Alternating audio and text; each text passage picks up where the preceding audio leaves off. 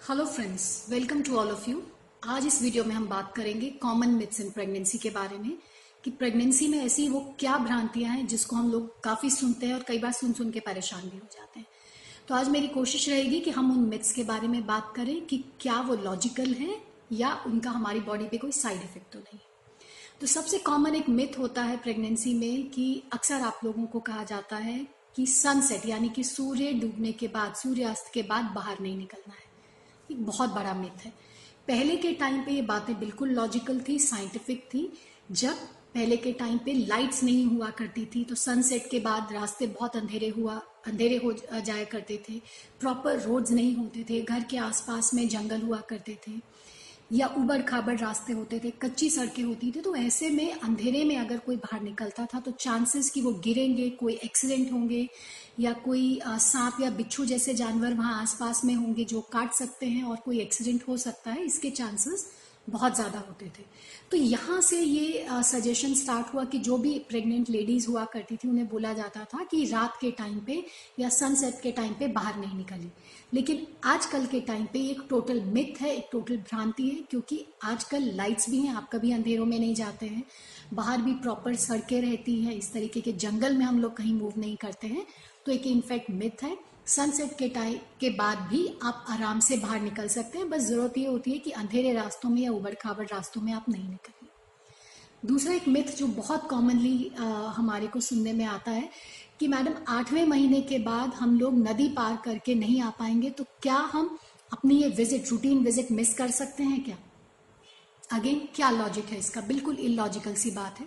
पहले के टाइम पे अगर किसी को नदी या नाले पार करने होते थे तो उसके ऊपर में ब्रिज नहीं होते थे। लोग नाव में बैठ करके उसे पार करते थे। तो उस टाइम के लिए ये लॉजिकल इंस्ट्रक्शन थी।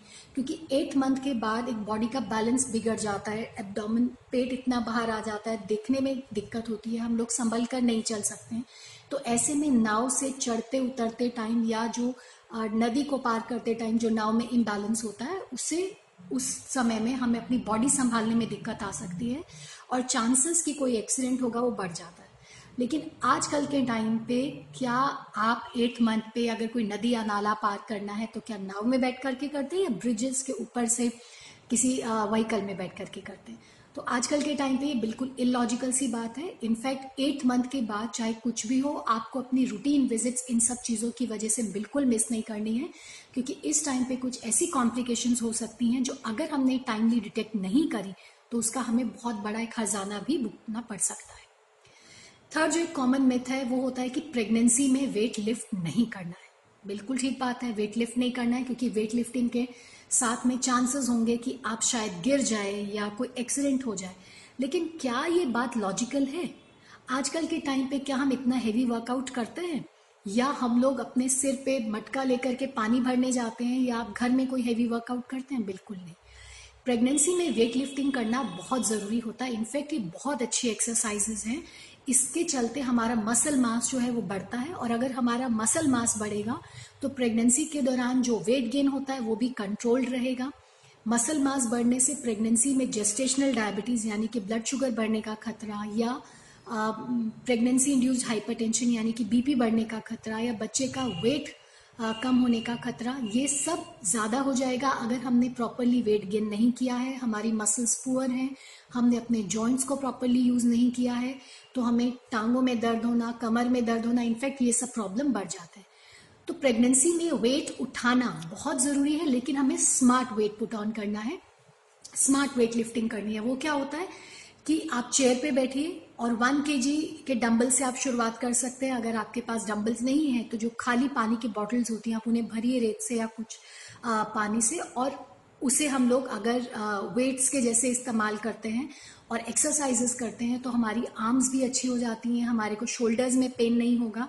और वही बैठे बैठे अगर हम लोग वेट्स को लेग से भी थोड़ा उठाते हैं तो लेग के क्रैम्प्स भी खत्म हो जाते हैं। तो हमें डेफिनेटली सिर पे या कमर पे कोई हैवी वेट नहीं उठाना है। अदरवाइज़ इस इस तरीके की स्मार्ट वेट ट्रेनिंग एक्सरसाइजेस जो रहती हैं, वो प्रेगनेंसी में बहुत हेल्पफुल होती है।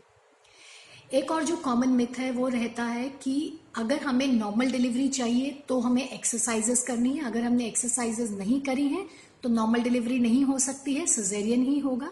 ऐसा कुछ नहीं है।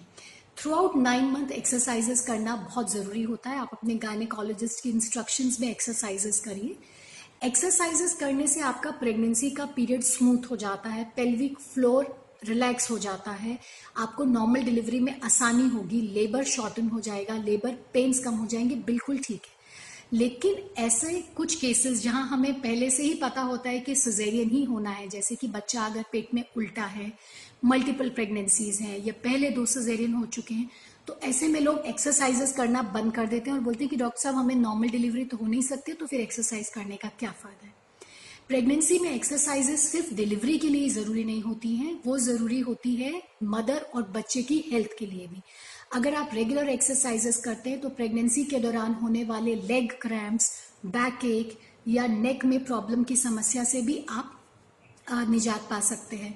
अगर आप रेगुलर एक्सरसाइजेस करेंगे तो बहुत ज़्यादा वेट गेन जिससे अक्सर फीमेल्स परेशान रहती हैं, वो भी नहीं होगा। अगर रेगुलर एक्सरसाइजेस किया है तो स्ट्रेच मार्क्स जिससे अक्सर लोग प्रेगनेंसी का एक नाइट मेयर जिसे हम बोलते हैं, उससे डरते हैं। स्ट्रेच मार्क्स भी कम रहते हैं और अगर वो आते हैं तो वो बहुत जल्दी फेड भी हो जाते हैं। रेगुलर एक्सरसाइजेस से प्रेगनेंसी रिलेटेड कॉम्प्लिकेशंस जैसे जेस्टेशनल डायबिटीज़ ब्लड प्रेशर का बढ़ना आईयूजीआर यानी कि बच्चे की ग्रोथ कम होने का रिस्क रहना, ये सब कम हो जाता है। तो प्रेगनेंसी के दौरान एक्सरसाइजेस सिर्फ़ नॉर्मल डिलीवरी के लिए होती है, ये एक बहुत बड़ा मिथ है।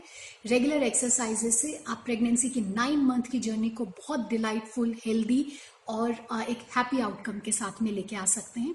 लेकिन हाँ कुछ एक्सरसाइजेस ऐसी रहती हैं जो आप बिना किसी इंस्ट्रक्शन के कर सकते हैं, जैसे breathing exercise light stretch walking लेकिन कुछ एक्सरसाइजेज रहती है जिन्हें आप सिर्फ़ अपनी डॉक्टरी सलाह के बाद ही कर सकते हैं। कोई भी हैवी वर्कआउट्स अगर आपको करने हैं तो आप अपनी डॉक्टर की सलाह के साथ करिए। या अगर प्रेगनेंसी में कोई कॉम्प्लिकेशन है और आपके डॉक्टर ने अगर आपको बेड रेस्ट की सलाह दी है तो कुछ एक्सरसाइजेज हैं जो हमें अवॉइड करनी चाहिए। अगला जो बहुत कॉमन मिथ सुनने में मिलता है कि डॉक्टर साहब, मेरी मदर बोल रही है कि लड़का ही होगा, मेरी मदर इन लॉ बोल रही है, लड़की ही होगा। मेरी दादी ने मेरा पेट छू के बताया है या पेट देख करके बताया है कि लड़का होगा या लड़की होगा। यानी कि पेट की शेप से जेंडर का डिसाइड होना, बहुत बड़ा मिथ है। इससे कुछ भी पता नहीं चलता है। पेट की शेप डिपेंड करती है कि प्री प्रेगनेंसी वेट कितना था प्रेगनेंसी में आपने कितना वेट गेन किया है, जो ग्रोइंग फीटस है ग्रोइंग बच्चा है, उसका वेट कितना है, अंदर जो पानी है एमनियोटिक फ्लूड का लेवल कितना है, वो कम है या ज़्यादा है, और बच्चे की पोजीशन क्या है? बच्चा उल्टा है, सीधा है, आड़ा है मल्टीपल प्रेगनेंसीज हैं। ये सब चीज़ें तय करेंगे कि जो ग्रोइंग बेली है उसका कंटूर कैसा आएगा वो क्या शेप में रहेगी। ना कि ये कि अंदर लड़का है तो बेली अलग तरीके से दिखेगी लड़की है तो बेली अलग तरीके से दिखेगा। ये सब इस चीज़ पे बिल्कुल भी मैटर नहीं करता है। और जो एक कॉमन मिथ प्रेगनेंसी से रिलेटेड है वो ये है कि अगर वाइड हिप्स यानी कि चौड़ी कमर है तो नॉर्मल डिलीवरी हो सकती है चौड़ी कमर नहीं है तो सजेरियन ही होगा। आ, ये कुछ हद तक ठीक भी है लेकिन काफ़ी हद तक गलत है। चौड़ी कमर से हम लोग पेल्विक इनलेट यानी कि वो बोनी ओपनिंग जिसके थ्रू बच्चे को पास ऑन होना ज़रूरी होता है नॉर्मल डिलीवरी के लिए, उसका थोड़ा सा अंदाज़ा लगाया जा सकता है, लेकिन एक कंप्लीट पिक्चर नहीं दी जा सकती है। ऐसा नहीं होता है कि जिनके हिप्स चौड़े हैं, जिनकी नीचे की कमर का हिस्सा चौड़ा है, उनका पेल्विक इनलेट हमेशा नॉर्मल होगा और उससे नॉर्मल डिलीवरी हो सकती है। उनका इनलेट भी खराब हो सकता है। या कई बार इनलेट बिल्कुल ठीक होता है, लेकिन बेबी की पोजीशन अगर गड़बड़ होगी, बच्चे का वेट ज़्यादा होगा फ्लूड लेवल्स एमनियोटिक फ्लूड के लेवल्स ऊपर नीचे होंगे तो भी नॉर्मल डिलीवरी में दिक्कत आ सकती है। तो पेल्विक इनलेट या हम कमर के चौड़ेपन से सिर्फ़ एक अंदाज़ा भर लगा सकते हैं, किसी कंक्लूजन पे नहीं आ सकते कि नॉर्मल डिलीवरी होगा या सजेरियन होगा। इसके अलावा अक्सर लोग ये बोलते हैं कि डिलीवरी के बाद जो है नहाना नहीं है या एसी नहीं चलाना है, कानों में रुई डाल करके रखना है कि हवा घुस जाएगी, ये सब बहुत बड़े मिथ हैं। इनफैक्ट ऐसी किसी भी एक्टिविटी में हमें इन्वॉल्व होने से बचना चाहिए क्योंकि इस तरीके से मदर का हाइजीन जो है वो अफेक्ट होता है और अगर मदर अनहाइजीनिक रहेगी तो बच्चे को इन्फेक्शन होने का रिस्क बहुत ज़्यादा रहता है। आपको एक नॉर्मल प्लेजेंट टेम्परेचर में रहना चाहिए। अगर बहुत गर्मी है तो आप एसी ऑन कर सकते हैं, कोई दिक्कत नहीं। अगर सर्दियाँ हैं तो डेफिनेटली आपको एसी ऑन नहीं करना है। आप रूम हीटर्स यूज़ करिए। प्लेजेंट एनवायरमेंट जो कि मदर और बच्चे दोनों को अच्छा लगे। सिर को कवर करके रखना, सिर में तेल लगाना, नहाना नहीं है क्योंकि नहाने से बच्चे को सर्दी हो जाएगी या ब्रश नहीं करना है, उससे बच्चे के दांत कमज़ोर हो जाएँगे या आपके दांत कमज़ोर हो जाएँगे। ये सब मिथ है। इनफैक्ट डेली बेदिंग प्रेगनेंसी में ज़रूरी होती है ताकि हमें किसी भी तरीके का इन्फेक्शन ना हो और हम ये इन्फेक्शन बच्चे को भी पास ऑन नहीं कर सकें। ठीक है प्रेगनेंसी में और डिलीवरी के बाद बॉडी में कुछ वीकनेस आती है तो हेड मसाज एक सूदिंग एक तरीका होता है आ, आपको रिलैक्सेशन का प्लस बच्चे के साथ बार बार आपकी रात में नींद भी डिस्टर्ब होती है क्योंकि आप फ़ीड कराते हैं तो हेड मसाज से वो हेडेक की प्रॉब्लम भी ठीक होती है। तो हेड मसाज करना हेड स्पा लेना वो ठीक है लेकिन हर समय बालों में अगर आप तेल लगा करके रखेंगे हेड वॉश नहीं करेंगे तो ये एक अट्रैक्शन होता है डस्ट का। तो डस्ट अगर बालों में रहेगा डेंड्रफ होने का प्रॉब्लम रहेगा तो इनफैक्ट हेयर फॉल का प्रॉब्लम बढ़ जाएगा। आप मसाज करिए लेकिन हेयर क्लीनिंग पे रेगुलर हेड वॉश पे भी ध्यान दीजिए। और दूसरा आ, कानों में रुई डाल करके रखना है वो इसलिए कि हवा चली जाएगी या बच्चे को कुछ नुकसान हो जाएगा। ऐसा कुछ भी नहीं होता है। कुछ भी नहीं। इनफैक्ट अगर हवा जानी है तो कान के अंदर से तो हवा नहीं जाएगी। हवा तो हमारे नाक से जाती है। क्या हम उसको कवर करते हैं? कानों को कवर करने की कोई ज़रूरत नहीं है ना ही कानों में रुई डालने की ज़रूरत है। आप कंफर्टेबल एनवायरनमेंट में रहिए और कोशिश करिए कि आसपास का जो टेम्परेचर है प्लेजेंट हो बहुत ज़्यादा शोर नहीं हो क्योंकि बच्चे शोर से परेशान होते हैं। आप भी कंफर्टेबल रहिए ताकि आपको सोने के लिए ठीक रहे। और आ, ऐसे किन्हीं भी किन्हीं भी मिथ्स में इन्वॉल्व मत होइए रेगुलर एक्सरसाइजेस करिए। इसके अलावा एक बहुत बड़ा सेक्टर है जिसे हम बोलते हैं food food in pregnancy and post delivery को लेकर के। उससे रिलेटेड तो इतने सारे मिथ हैं, चलता फिरता हर कोई आदमी आपको कोई ना कोई इंस्ट्रक्शन फ़ूड को लेकर के देता हुआ जाएगा। तो हम उस फ़ूड मिथ्स इन प्रेगनेंसी के बारे में अपने नेक्स्ट वीडियो में बात करेंगे। आज इस वीडियो के लिए इतना ही काफ़ी है। आपके इससे संबंधित अगर कोई सवाल जवाब है तो प्लीज़ हमें कमेंट करिए।